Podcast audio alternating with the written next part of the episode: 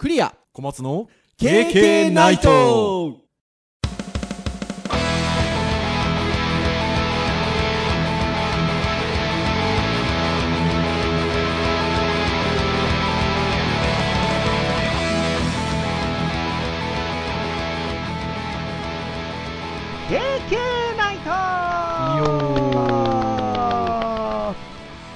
ということで第282回の配信でございます。お届けをいたしますのはクリアとはい小松です。どうぞよろしくお願いいたします。はいよろしくお願いします。はいということで2月も半ばに、えー差し掛かってきているというところでございますがはい、えー皆さんどうお過ごしでしょうかという感じでございますが3月ぐらいが年度末だったりもしますのでうんねねまあ、あの大学の授業自体は終わってはいるんですけれども、まあ、いろいろ成績付けだったりとかですね、はい、次の、まあ、年度に向けての準備みたいなのが意外と、まあ、この時期あったりしたりもしますし、はい。まあ、もちろんあの本業の方も 年度末近いということで、まあ、いろいろ忙しかったりするので、小松先生もお忙しいんじゃないですか？うんそうですね。半端なくなってきましたねそうですよね。なので、お互い、体だけはもう、そうですあんまり無理ができるもう年齢じゃないですからね。いや、本当にこういう新型ウイルスがずっと流行して、ちょっと長く続いているっていうのもありますが、あのなかなかにやっぱり周りを見ると、ちょっと体調が悪いなぁなんていうことも目にするので、同世代で気をつけないとなっていうふうにはちょっと思ったりはしてるんですけど、はい。そうですねそんな中、最近そういう忙しいところで、ちょっと一息のために使ってるもんがありますよ。何ですか？クラブハウス。おお ちゃんと流行に乗ってらっしゃる 僕ね、あれなんですよ。まあ、いいわゆるね、あ、ちょっとこのリスナーの皆さんでちょっとわからない方がいらっしゃるとあれなので、クラブハウスというですね、SNS が今ちょっと流行ってまして、通常 SNS というとですね、文字ベース、まあ Facebook だったり、Twitter だったり、えーまあいろんな SNS ありますが、はい、文字ベースなんですけれども、なんとこのクラブハウスという SNS、その名の通りっていうとなんかあれですけど、音声 SNS ということで、音でやり取りする SNS なんですよね。で、ちょっとあの、懐かしい感じというか、昔そうでしたよね。SNS って招待制で、その、もともと使ってる方が招待してくださることによって、まあ、使用できるということで。昔で言うとミクシーとかね、そうですね。ありましたけれども、その音声 SNS、クラブハウスも、まあ、招待制ということで、はい。まあ、使用している方が、まあ、最初は2人かな、2人まで招待できて、音声 SNS なんで、えっとまあ、いわゆるモデレーターという形でトークをする人がルームを、部屋を作れるんですよね。まあ、でそこにつながってる人がこうオーディエンスみたいな感じで、まあ、聞くことができて、ある意味ね、私どものこの番組、ポッドキャストですけど、ポッドキャストっぽく、本当に番組っぽくやってらっしゃるようなルームもあれば、おおあの喋り場みたいな感じであのディベートしてる感じのルームもあれば、はいはいはい。なんか本当あのいろんななんか要素っていうか、その使ってる方によっていろんな側面があるような、まあ本当飲み会っぽく使ってらっしゃる方とか、雑談だけやってるような感じとか、うん。はい、あのいろんな使い方されていて、やっぱり今まあ流行り、流行り始めというか、まあボーンと盛り上がってる時なんで、あの結構有名人の方とかもやってらっしゃってですね。うんなるはい。なので、面白いですね。楽しいですよ。ほ どそうそうみたいですねねえってことなんですよね。これなぜならばっていうと、その音声 SNS が、えっと、いわゆる今、iOS だけなんですよね。まあ iPhone、あと iPad。うん、なので、えー小松先生、このポッドキャストで何度かおっしゃってますが、Android ユーザーでございますので、そうですね。コストパフォーマンスを優先させてしまってるがゆえに。は そうなんなので、っていうことではあるんですよね。だから逆に言うと僕、その知り合いの方とかも結構、クラブハウス内を歩いていると、いらっしゃったりするじゃないですか。うん。で、あ皆さんこう iPhone なんだなって思いますよね。ああなるほどね。うん、まあもちろんあの Android ユーザーで、えっと、iPad でもりあの利用できるので、そういう方もいらっしゃるかもしれませんが、多分でも大半の方は iPhone なのかなっていうので、特にやっぱ日本の言う、日本はシェア高いんでね、iPhone ね。なんかちょっと、1週間ぐらい前は急にユーザー日本のユーザーが増えたんであのサーバー落ちたりもしてたみたいですよね。へうーん。みたいなところでこうなんかながら聞きそれこそ。うん。なんか面白そうなルームこう入ってこうつけっぱなしにしてやってたりとか。まだあの私喋る方はやってないんですよ。なんでぜひね小松先生がね何がしかの形でこうご参加いただけるようでしたら僕ね招待枠持ってるんではいはいはい。もうあの小松先生の環境が整えばもうもう招待も できるんですけどありがたいそしたらあれですよこの KK ナイトのリスナー参加型特別版みたいなねできたりするんでね。まあ何か機会があれば。ちょっと頑張って作りますかねじっていうところでございますよ。ゃ あはい。はーい。っていうな、まあ、感じで、あの聞いてたりするんで、はーい。まあ、そういうのもね、なんか新しいものって、すごく、その、なんて言うんでしょうね、刺激的なものでもありますし、よく、あの風潮としてあるじゃないですか。いや、そんなの、なんか、今だけの流行りで、半年後経ったらわからないよみたいなうんこともあるじゃないですか。まあまあまあまあ、うんでも、よくないっていう。半年後廃れてたら廃れてたでよくないみたいなね。そういうなんか新しいものに触れる機会がもしあるようであれば、リスナーの皆さんも触れていただけると楽しいんじゃなかろうかなというふうに思ったりします。はい。はい。ね。さて、じゃあということで、あの今日はターンで言うとウェブ会なんですけれども、まあ、クラブハウスの話はちょっとできませんから、まあね下の山々でございますよしたいの山々なんですが、はい。で、まあ何をお話ししようかなっていうところなんですが、まあそういう形で、クラブハウスみたいな音声 SNS みたいなサービスも出てきてるんですけど、まあ一体世の中のウェブサイトってどんなサイトがどのぐらい使われてるのかなみたいなことってやっぱ気になったりするじゃないですか。で以前、これは206回ですかね、2019年8月29日木曜日配信会の、えー206回、世界アクセス勢力図という配信をした回がございまして、はいその時に、えー、ファインダーズという、えっと、メディアの、えー記事を参照しながら、えーアクセス数の多いウェブサイト、世界のアクセスランキングトップ100の記事を参照しながら紹介をした回がございまして、はいはいはい。この時えらく盛り上がったんですけれども、えーそれの2020年版っていうんですか？2020年の末ぐらいのこれデータかな。そうですね。はい。ということで、えっと、最新の、えーものが、えー今回はトップ50ということで、えー発信されていると。ファインダーズさんの、えっと、また記事で、アクセス数の多い世界のウェブサイト、トップ50をマップにしてみたら、意外な進行が食い込んだという記事がございまして、はいはい。インフォグラフィックスという、まあ、ビジュアル的にすごく分かりやすい形で統計データを見ることができるようなものをインフォグラフィックスと言いますが、はい。えーまあ、海外のインフォグラフィックスサイトに、えーそのデータが出ているということで、記事になっておりますので、ちょっとここ見ていこうかと。はい。いうことでございますよ。じゃあちょっと記事の文章もちょっと参照しつつということで進めていきたいんですが、世界中に18億も存在するウェブサイトみたいでしょ？18億ってすごいですね。18億。その中に KK ナイトのウェブサイトも入ってるのかなというふうに思いますが。はい。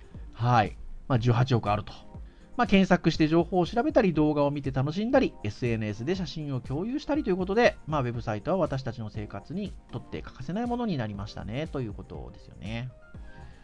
ということでウェブサイトのトラフィック情報分析ツールシミラーウェブの情報をもとにということで、ビジュアルキャピタリストというインフォグラフィックスを、まあ、紹介をしてくれているウェブサイトがあるんですけれども、そこが、えーまあ、制作をしたトップ50のグラフィックがありますということで紹介されておりますので、まあ、ここを見ていきましょうという感じでございます。そして、ベスト10、まず見ると、約2年半前、はいその206回の時に配信をした時と、ベスト10の顔ぶれは変わってないですね。で、順番がちょっと変わってるっていう感じになっておりますと。じゃあちょっとサラサラっと見ていきますと、1、2、3位が google.com、youtube.com、facebook.com ということで、この上位3サイトは1年半前と全く変わっておりません。はいはい。ということでございます。そして、じゃあ4位はということですが、4位が twitter.com ですね。はい。になっております上が。ってますね。はい。で、これがですね、えっと、4位が、えっと、1年半前は違ったんですよね。はい1年半前は、えー、バイドゥが、いわゆる中国のうん検索サイトが、えー4位だったんですけど、えっと、今年は、えー今年は今回は、えー7位に、えっと、ランクダウンしておりまして、で、えー6位だったツイッターが4位に上がってきてると。そうですね。はい。で、5位は、えっと、1年半前と変わらず、ウィキペディアさんですよ。ああ、使ウィキペディアさんすごいですね。そうですね。いわゆる事前、事前サイトというか、なんて言うんでしょうね。なのに、いやここまで入ってくるんですね。うん、まあまあ、これがね、インターネットの集合値の最たるものですよね、うきっとね。いや、本当にそうですみんな使ねっ。てますからねう。ん。そしてですね、6位。6位が1年半前の9位からジャンプアップということで、インスタグラムですよ。うん、インスタがここまで流行るとはね。ねすごいえですね。僕もなんかちょっと一時の流行りっぽい感じかなとは思ったんですけど、伸びてきてますからね。うん、やっぱりね、使われ方とかを見て、やっぱ Facebook がまたね、後押しするような感じ、いや、そうですよ。ね。そして7位は先ほども言いました、バイドゥ。で、8位が Yahoo.com ですね。えーこれは前回は7位だったんですけど、1つ落としてるという感じです。まあ、インスタグラムが上がってきたから、その分1つ落ちたかなっていううん感じかなっていうふうに思います。そして、9位、10位はポルノ系というんでしょうか。まあまあ、そうですね。アダルトとかですよね X ビデオズ、えーポルノハブということで。これ前回もですね、えっと、8位と10位だったんですけど、うんはい。えーまあ、今回も入ってきてるということで。トップ10みたいなところっていうのはもう数がそもそもすごい大きいので、そうですね。顔ぶれはやっぱり変わんないかなっていう、多少のこう前後はあってもっていうところかなというところですよね。そうですね。もうだって上位だけで、どれくらいこのベスト10、もうベスト5だけでもかなりの量ですからね。そうですね。記事の文章をそのまま借りると、トップ3の Google、YouTube、Facebook のアクセス数がもう月間で1500億 なので、3つで。500億って。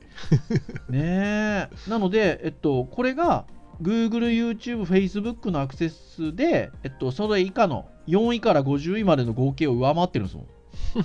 すごいですね。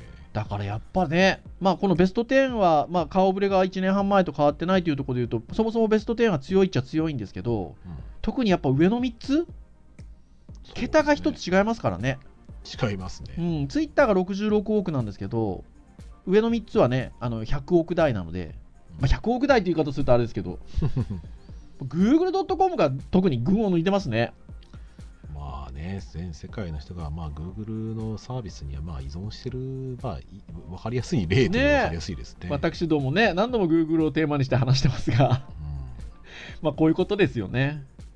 で、まあ今回の見出しですね、意外な進行が食い込んだですよ。これなんと15位にランクしてるものがございます。前回これベスト100にも入ってなかったんじゃないですか？うん、見かけないですね。とするとはい。前回の1年半前にはベスト100にも入ってなさそうだったものがなんと15位に入っております。はい、それが何かと問われたら、ズームですよ。来ましたね。これまさにまあ今のこの時代に乗ってということですよね。そうですね。まあやっぱり、我々もね、使ってて、スカイプからこれに乗り換えた経緯がございますので、はい。まあ、衝撃でしたね、この、なんでしょう、この情報量の少なさで結構うんクリアにね、話せていやー、ほほんとそうですよ。で、言うても、だからその1年半前、その2019年の時に私どもがこのベスト100を取り上げた時にも、もうその収録を Zoom でやってたわけですよ。まあまあそうですね。なんですけど、その時は100に入ってなかったんですよね。い やそうですね。で、今回は15位に入ってるっていうことで、はいはいはい。月間アクセス数27億ということで、まあ本当ベスト10に迫るぐらいの感じなので、まさにね、このコロナ禍で急上昇したウェブサイト、ウェブサービスと言えるんじゃないですかね。そうですね。うん。そしてもう一個同様にあの43位っていうところにポンと入ってきてるものがあるんですよもう一個。これがですね TikTok ああはいはいはいはい、はい、ですよ。短編動画アプリ TikTok が43位と。うん。いうことで50位以内にポンと入ってきたと。まあいろいろとねこれも何かしらやっぱり事故があったりした場合もまあそうですし、うん。まあ、政治的なところでねちょっとうん。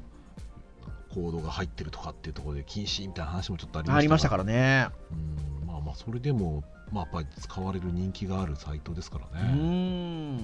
いやーほんとそうですね。で記事としてはですね、えーまあ、日本で最もアクセス数の多いウェブサイトはなんていう、えっと、見出しも続いてきてるんですけどちなみにあの日本のサイトベスト50の中に4つしか入ってないんですよああはいはいはいはいで、えっと、何が入ってるかというと Yahoo! ジャパンで Yahoo! ニュースで Amazon ジャパン楽天市場っていうことなので、はいまあ、あまず、ヤフージャパンとヤフーニュースが入ってるから、まあ、これ、一つみたいな考え方すると、もう3つなんですよね。まあそうですねうーん。で、ちょっと割と日本の純正に、あの日本産っていうことでいうと、もう楽天ぐらいですよね。まあ一応日本法人ですけど、他のものはね、まああのヤフーなんかはね、あの独立しているようなところがありますので、っていうのはありますけど、はいあの日本生まれのっていう観点で言うと楽天ですだけですよね、これね。そうか僕楽天は妻は使ってますけどね僕が使ってないね、僕も使ってないんですよ、楽天、実は。で、その楽天も49位ですからね、そうですねギリギリですね、ごベスト50ってことで言うと。はい。アマゾンジャパンも46位ですし、アマゾンでも意外となんですよね。うんあの本国のアマゾンも、えー何位ぐらいでしたっけ ?13 位ですね。うんうん。っていう感じだったりします。まあ儲けてはいますけどねねん。まあ、 GAFA 中ぐらいですからね。うんですけど、頻繁に見に行くサイトじゃないじゃないですよね。まあ、ニュースサイトとか SNS に比べると。そうですね、アマゾンのサイト自身は、まあ、必要な時に使うっていうところから、まあ、普段使いで言うとね、しょっちゅうお買い物しなければないじゃないんうでね、ん。っていう感じですよね、おそらくね。実際は、アマゾンの皆さん、サービスを使ってサイト構築をされてると思うんで、うん実際、アマゾンにアクセスいってるんでしょうけどね、サイトそのもののアクセスランキングでは、まあ、まあまあ、そんなに、まあ、この中ではちっちゃめですかねう。ん。それでも多いですけどね。ねというところで言うと、まあ、せっかく GAFA という言い方をしたんであれなんですけど、えっと、アップルが、これ入ってますかね、ベスト50。50位には入ってないんじゃないですか、ね。入ってないですよね。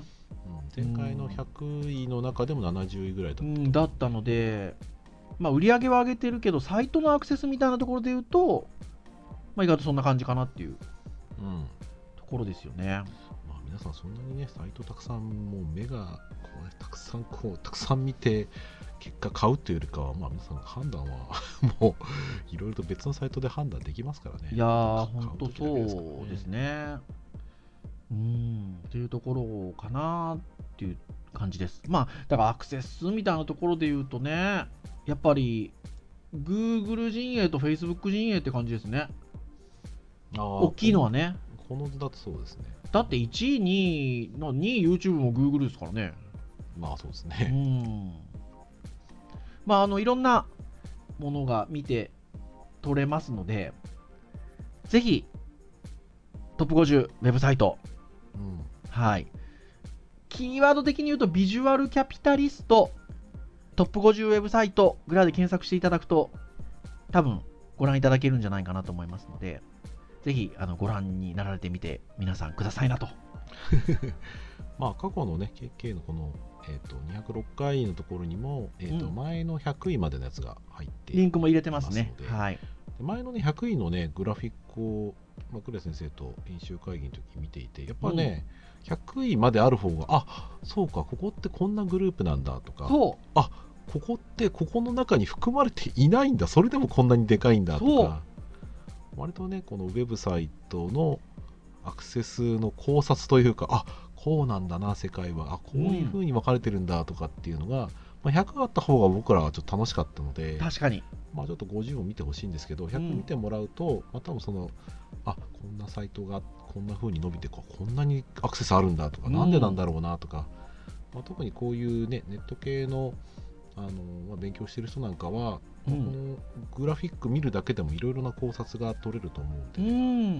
まあ、まあ見てもらうと、まあ、先生なんかでもそのあたりお話しされる先生がいたら、学生と討論とかいや面白いと思いすます。うん面白いと思います。であのその今回のベスト50に関しても、えっと、インフォグラフィックスのページそのまずベスト50を表したインフォグラフィックスがあってちょっとページをスクロールしていきますとじゃあ国別で表現中してくれたりとかっていうちょっとジフアニメーションっぽいのも見れるんですよ。はいはい、見ますね。うん、まああったりとかさらにスクロールしていくとあの月別のトラフィック量みたいなのも表もあるんではいはいはいはい。こういうのもね見てるとやっぱ面白いですよぜひぜひぜひご覧になられてみてくださいませ 圧倒的じゃないかって感じですけうどね。ーん圧倒的ですよね はい。そしてなんですけどぜひですねこのビジュアルキャピタリストっていうウェブサイト皆さんにご覧いただきたいんですよねうんえ VISUALCAPITALIST ビジュアルキャピタリスト .com です。で、ここをアクセスしていただくと、いろんなジャンルのいわゆるインフォグラフィックス、先ほども言った通り、統計データなんかを、まあ、グラフィックですごくわかりやすく表示してくれるものですね。えーこれがたくさん集まっています。で興味深いものたくさんカテゴリー分かれていてあるので、あのーご覧いただければなというふうに思うんですけど、いくつか私たち気になるものがありましたよね。そうですね、なんか見てて面白いものがいくつかありましたね。はーい。ちょっと編集会議中に、これ面白いねって話になったのが、Visualizing Countries by Share of Earth's Surface ということで、地球上の表面のシェアをえービジュアライズしましたよということで。これすごい面白い図なんですよ。まあ当たり前なんですけど、海がすごい広くて。これでも海の箇所が27%と43%って分かれてるんですけど、はい、これどういう分け方なんですかね？その敷居の場所のところにうん。書いてあるは書いてあるんですけど、どう解釈していいやらって確かに。ここら辺が、あ、いや、小松先生巻き込んじゃいけない。えっと、私は英語が苦手なところですよね。はい。んまあでも、はいまあ27%と43%ということで、60、70%ぐらいか。そうですね。は海であるというところですよ。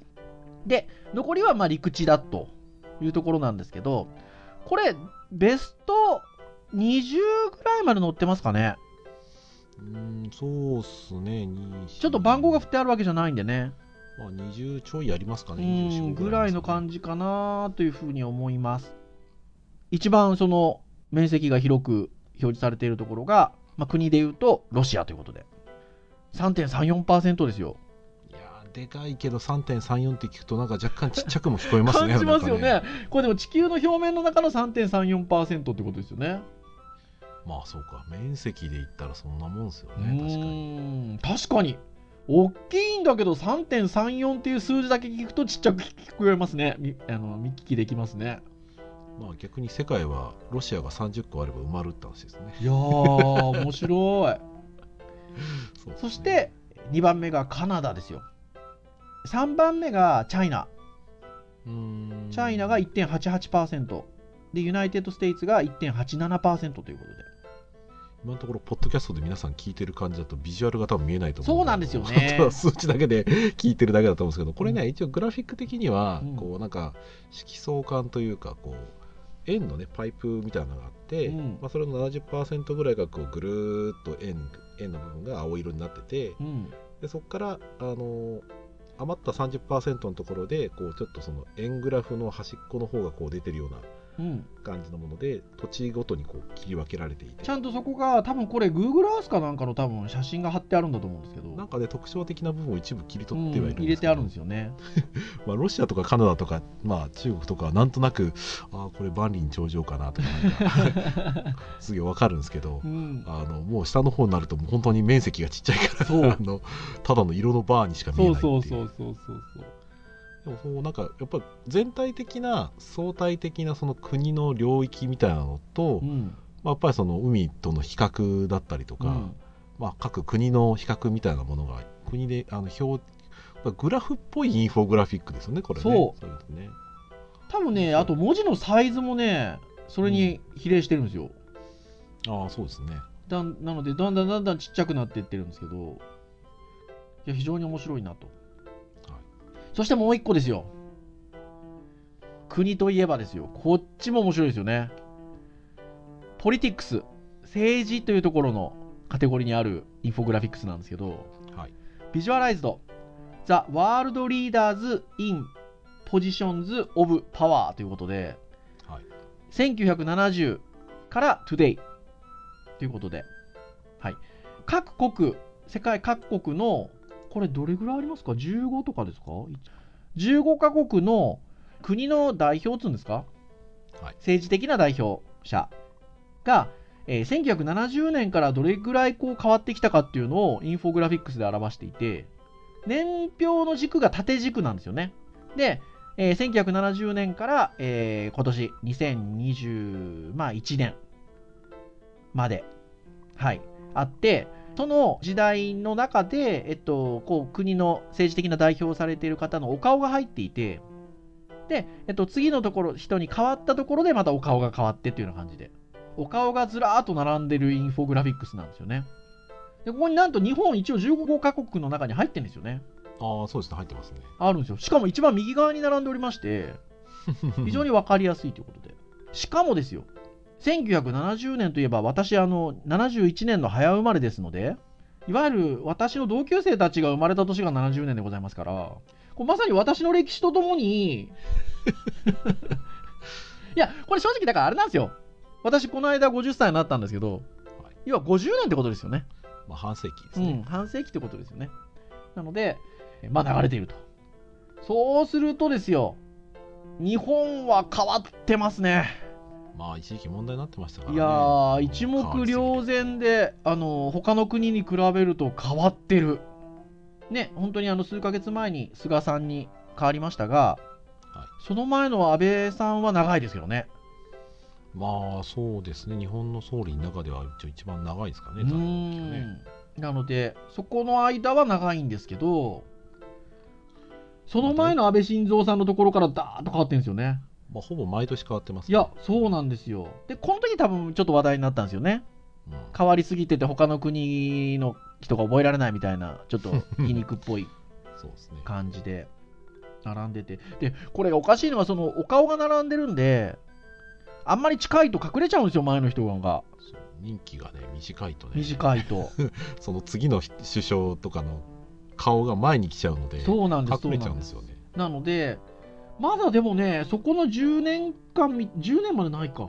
2006年ぐらいから2013年ぐらいか。の間はね、まだ言うても鼻ぐらいから上は見えてるんですよ。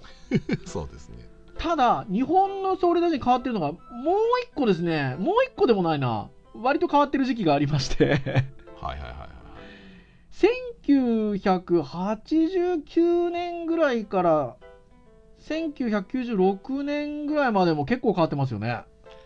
そうですねやってる人はそれなしにいる人はいるものの劇的に変わってる人がちょこちょこいますねいますよね。はい1993年、94年、95年、96年って1年ごとにやっぱ変わってるんですけど、これはね1年ごとどころか数ヶ月で変わっちゃそうですよったですね。ねだからですよね。で、はい93年最初多分これ細川森弘さん、そうですね。これは文字がギリギリ見える字が見えてるんですけど、はい。で、えっと、95年が、えっと、村山富一さんですよね。で、はい。その間に94年に 誰いからっしゃる方が、もう名前も隠れてるし、顔も眉毛しか見えてないので、はい。誰だろうねって言ってたんですけど、小松先生が、いや、多分これ、畑さんじゃないですかって言って、畑さんですよね、これ多分ね。多分そうですねいやー、っていう感じですよ。で、それで言うと、えー90年に海部さんが総理大臣なんですけど、89年の方ももう眉すら見えてないんですけど、はい。この方はでも上に文字が一応見えておりまして、はい。宇野さんとはい。いうことで。あれすね。なんか、まあ、問題を起こしてまあちょっと辞任されたみたいな感はいはい。あとその前はね、竹下さんだったりとかね、はいはいあの、あれですよ、大悟さんのおじいさんですよね。竹下元総理ねはい。その前が長くて、中曽根さんですよ。はいはいははいもうね我々子供の頃ですよロッキード事件とかの頃ですい。よねそうですね。で、やっぱり、その前は、に並んでる皆さんっていうのは、やっぱでも私子供、子供心にお名前覚えてる方多いですね。そうですねなんか僕そうですねほぼほぼわかりますねわかりますよね。だからやっぱ政、なんか政治家の方が政治家前とされてたのかなっていう感じはしますね。うんうんまあまあまあまあそうですねすごく。うん。まあ日本はなんかそういうよよーく変わったなっていうところとあとはまあなんか日本の首相をなんか覚えるっていうかねなんかそういうのがあったので、ああそういえばそうだったこの人いたいたみたいな感じはあるんですけどうん。またやっぱね世界は世界でそれぞれやっぱりみんな違ってて面こ白いれ面白いですよ。で、日本と同じようにすげえ変わってるのが、トルコ。これ何なんでしょうね。めっちゃ重なってるところとまああい出ます。あ空いてるところもあるけどまあ重なってるところはちょこちょこあるんで、結構多い。うん。中変わってたんですねで逆にあんまり変わらないところは、王族制っていうんですか ?UAE とか、ねサウジアラビアとか、全然長いですねあの辺りはもう、まあ長いですよね。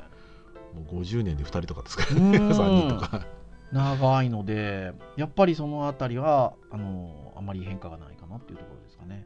うん国のねまあ立て付けなんかもここで分かっちゃいますね、あとはなんかまあこれもう仕組みとしてそうなんでしょうけど、アメリカはもういわゆる定期的ですね。そうですね、うアメんリ。カは定期的ねまあしっかり任期をっていうぐらいの感じなんでしょうか。う。うんんそうですねやっぱあとはやっぱりこう就任したらかなり強い世界の中でもかなり強力なうん。パワーを持ってる人ではあるので、うん。まあ、なかなかおいそれとそんな変われないんでしょうね、っていう感じでですよね。うん、かなっていうところです。あとはまあそんなになんか他の国ではなんかこうすごく極端に変わってるなとかすごく長いなっていうのはまあないかな。ちょっと変わか変わりどころというか特徴的なのは、えっと、最初はこの70年でいうともともとソビエトユニオンだったソビエト連邦だったところが、まあ、途中からロシアにはなってるんでしょうけど一回ねプーチンさんが抜けて返り咲いてるんですよね。で、返り咲いてるのが2012年なんですけど、そこからまだずっとですもんね。そうですね長いですね長いですよね。だってもともとも2000年から2008年までプーチンさんなので、長いですよね。そうですね、うん。あとは、ドイツもちょちょいちょいと変わってますか？でもねドイツはあ、そうでもないか。あ、んそうでもないですね最。全然そうでもないですね。近メルケルさんが変わってから14年ぐらいずっと、そうですね。で。すね。まあ、あと多分皆さんの中で、まあ、記憶に新しい人といえば、まあ、割と中国とか韓国とかはまあお隣の国なんで、うん。あのあやっぱ結構人気こういう感じでこう変わってるんだなっていうのうん。はなんかうんうんそうだよねっていううん感じも感じですね。あったりとか入ってたりするので、まあ、ちょっとその辺があ知ってる名前が入ってるなとかっていや、見たりとか本当そうですよでね。まあ国の代表の顔だけのこう ペタペタ貼ってあるような感じのインフォグラフィックでいうところでございますよ。やっぱり直近で変わってるのは、だから、えっと、日本の菅さんとアメリカのバイデンさんということで、はいいうところでございますよ。多分ねこのグラフィックね相当新しいと思いますこれのねあの今このポッドキャストのうん。配信している、まあ、収録しているタイミングで、うん。このページのなんだろうこのインフォグラフィックを紹介しているページのトップページでも紹介しているあの記事ではあるので、はい。なんで割と最ちょこのポッドキャスト聞いてすぐの人はまああの配信されてすぐの方は多分ねトップページから行くと早いですよはい。1月20日付で、えっと、このページが公開されてますので、新しいですよ。うん3週間ぐらいですかねはい。ってなところでございますよ。ですので、まあ今ちょっといくつかね、あの編集会議の時に面白いねって言って見ていたページを紹介したんですけど、まあ、このように本当にいろんなカテゴリーのいろんないわゆるビ、えーインフォグラフィックスありますので、はい。ぜひ皆さんご覧になられてみてくださいよ。うん。いろいろと面白いなんか考察ができますよこれ、ね、うん。変な話ね、あのさっきあの教育でみたいな話もありましたけど、はい。そういう場でもなんか使えますよね。うん、インフォグラフィックスってね。うん。これをこれここれを見てここから何を読み取れるかっていうのうんもいろいろとね話せると思います、うん。ですので、ぜひぜひご覧になられてみてください。はい、というところで、結構なお時間となってきておりますので、以上といたしましょうかね。はい KK ナイトは毎週木曜日に配信をいたしております。公式サイトアクセスをしていただけますと、プレイヤーがございますので、直接サイト上で聞いていただけます。ただし、ね、えー Apple Podcast 等々の購読登録サービスで登録をしていただけますと、ね、えー配信されるや否や端末にダウンロードされますので、お好きなタイミングで聞いていただけるということでございます。まあ、今回のように以前お話しした回と同じようなテーマで話しているような回もございますので、えっと、そういう回はこう新旧聞き比べていただいてもよろしいかなというふうに思いますし、まあ、いろんな話題で、えートークをしておりますので、えーご興味のあるものからながら聞きでもいいので聞いていただけると経験とても喜びますと。いうところでございます。はい。それでは以上といたしましょうかね。はい、本日お届けをいたしましたのはクリアと。はい、小松でした。それでは次回283回の配信でお会いいたしましょう。皆さんさようなら。さようなら